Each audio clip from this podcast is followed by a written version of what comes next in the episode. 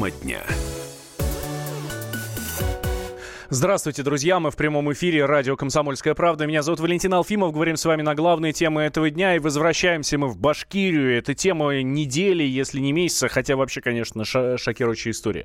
Помните, да, 23-летний э, дознаватель э, работает в полиции. Ей изнасиловали три начальника. Два, два подполковника и э, майор. Собственно, их тогда задержали, потом арестовали, собственно, всех троих.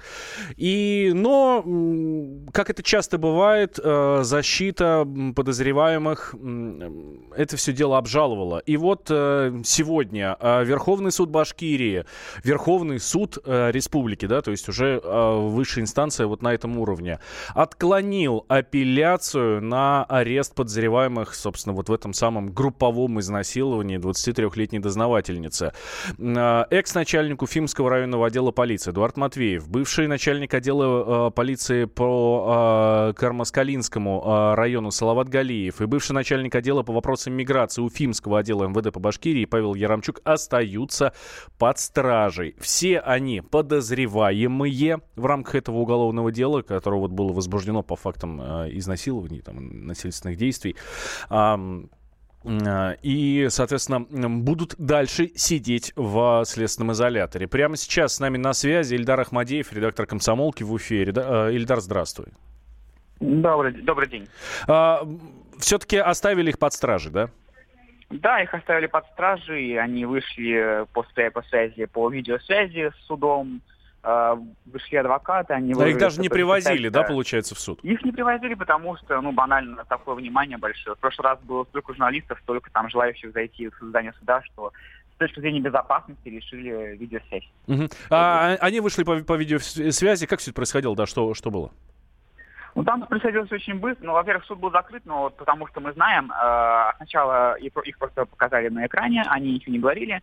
Э, за них начали говорить представители, которые были, естественно, уже на суде. Их адвокаты. У каждого из подозреваемых по несколько, по несколько адвокатов. У, там, у Матвеева три адвоката, у остальных по два адвоката как минимум. Они заявили, что доказательства, которые на данный момент собраны, недостаточны. То есть э, еще не доказано, что изнасилование было, и поэтому смысла держать их под арестом нет. Но суд, э, выслушав эти как бы доводы, не согласился с ними, сказал, что как бы э, они имеют высок, высокий статус, они могут покинуть Россию, все прочее, и поэтому решил оставить их на два месяца за решеткой. А, Ильдар, э, удалось ли, может быть, уже пообщаться с адвокатами? Что будет дальше? Будут они еще протестовывать или нет? Я так понимаю, что Верховный суд Башкирии, есть дальше еще Верховный суд России, да? Да, все верно. С адвокатами по пообщаться удалось. Они пока от э, пространных, от длинных комментариев отказываются. Они пока что говорят, что им нужно посовещаться. Они еще не решили, будут ли они подавать э, Верховный суд России апелляцию, но они настроены э, до конца бороться, именно вот апеллировать до конца, потому что, по их словам, у них есть весомые доказательства, что э, самого факта изнасилования не было. Э, в частности, нам вот удалось узнать через свои источники, что у адвокатов э, Ермчука есть некие видеозаписи, естественно, не с э, места, а видеозаписи, э, как, на которых запечатлено, как девушка сама добровольно приходит в это УФМС. А, пока, естественно, ни журналистам, ни кому-либо еще они их не могут предоставить, потому что это очень важные данные, которые они предоставят только суду. А, и они будут это показывать, видимо, в Верховном суде уже России. Ну, понятно, что настаивают они на том, что их подзащитные совершенно ни в чем не виноваты и белые пушистые. Все верно, да, да, да. Они настаивают именно на том, что там все было по добровольному согласию. А, что ж, будем следить. Ильдар, спасибо большое. Ильдар Ахмадеев, редактор э, «Комсомолки» в Уфе, был с нами на прямой связи. Тем временем «Комсомольская правда» узнала, что за загадочная третья девушка фигурирует в деле изнаси... изнасилованной вот этого дознавательницы из Уфы, которую мы у нас и в материалах, и э, с вами, когда общаемся, дорогие друзья, называем Гузель. А, действительно, была третья. А, нам об этом сообщил а, в телефонном разговоре наш источник в правоохранительных органах. Давайте сейчас послушаем небольшой фрагмент, собственно, того самого телефонного разговора нашего журналиста с источником. Сразу обращу ваше внимание, что голос собеседника комсомолки мы изменили в целях безопасности.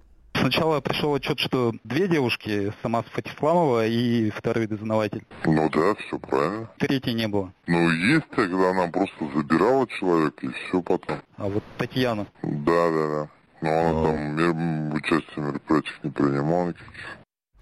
А, да, это был наш источник в правоохранительных органах Башкирии, а, с которым пообщались наши журналисты. Она рассказала, что же это был, он, наш источник, да, рассказал, что же это была за третья девушка, которая фигурирует в деле, потому что периодически всплывают такие новости, да их там три было и так далее. Но оказалось, что вот эта третья девушка, которую а, мы а, называем Татьяна, она не принимала участие совершенно, она просто заехала за подругой после а, того, а, когда подруга, собственно, ей позвонила, якобы там был конфликт э, в, в кабинете, да, и девушка попросила чтобы ее забрали, девушка, ну, давайте так между собой назовем Евгений. И, соответственно, она уехала. А та самая Гюзель, 23, 23-летняя э, дознавательница, она осталась. Ну, чем все это закончилось, мы знаем. Тем временем карьеры пострадавшей сотрудницей полиции заинтересовался Виктор Дробыш параллельно со службой в органах. Просто девушка пела. Ну, свободное от работы время. А может быть, и на работе тоже. И, как рассказал э, радио «Комсомольская правда», продюсер, э, собственно, вот Виктор Дробыш, да, э, пускай она пришлет мне своя работа, и мы с удовольствием, я с удовольствием ей заинтересуюсь. Вы бы не хотели посмотреть э, ее песни и, может быть, заняться ее карьерой? Оставьте мой э, адрес. Пускай пришлет все, что сделала. Ну, давайте поймем, да? Может быть, Виктор Дробыш нас сейчас слушает, чтобы девушка ничего не отправляла. Вот послушайте, пожалуйста, э, господин Дробыш, как поет Гузель.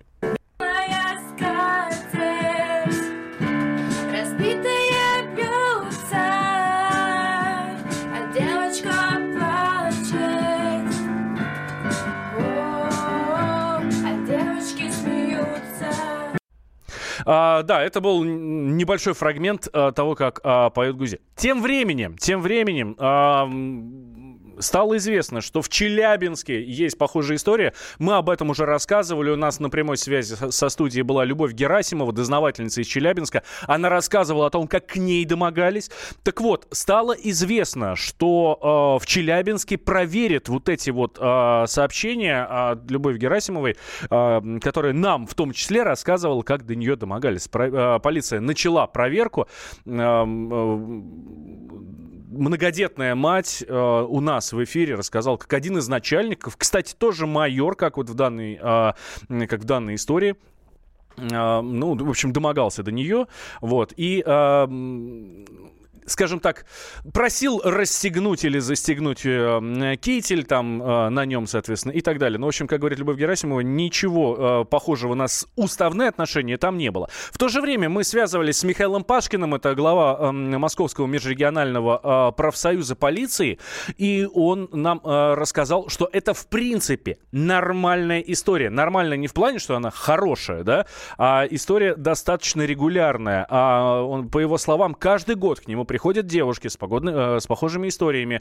Одна отказалась следователю, и в результате, например, у нее перестали принимать э, э, дела, начали оказывать ей давление. А еще 4 года назад, по словам Михаила Пашкина, была точно такая же история, которая произошла в Москве с изнасилованием и так далее. Просто тогда она не вылилась в э, средства массовой информации. Ну что ж, мы следим за, за развитием событий во всех этих делах. Будем обязательно обо всем рассказывать. Тема дня. Псы гоняются за котами. Так всегда было и так всегда будет. Такова жизнь. Как подружить домашних питомцев, чем кормить и когда водить к ветеринарам. Каждую субботу в эфире радио «Комсомольская правда» вот такая зверушка. Самая живая программа про братьев наших меньших. Советы ветеринара Ильи Середы. Не пропустите.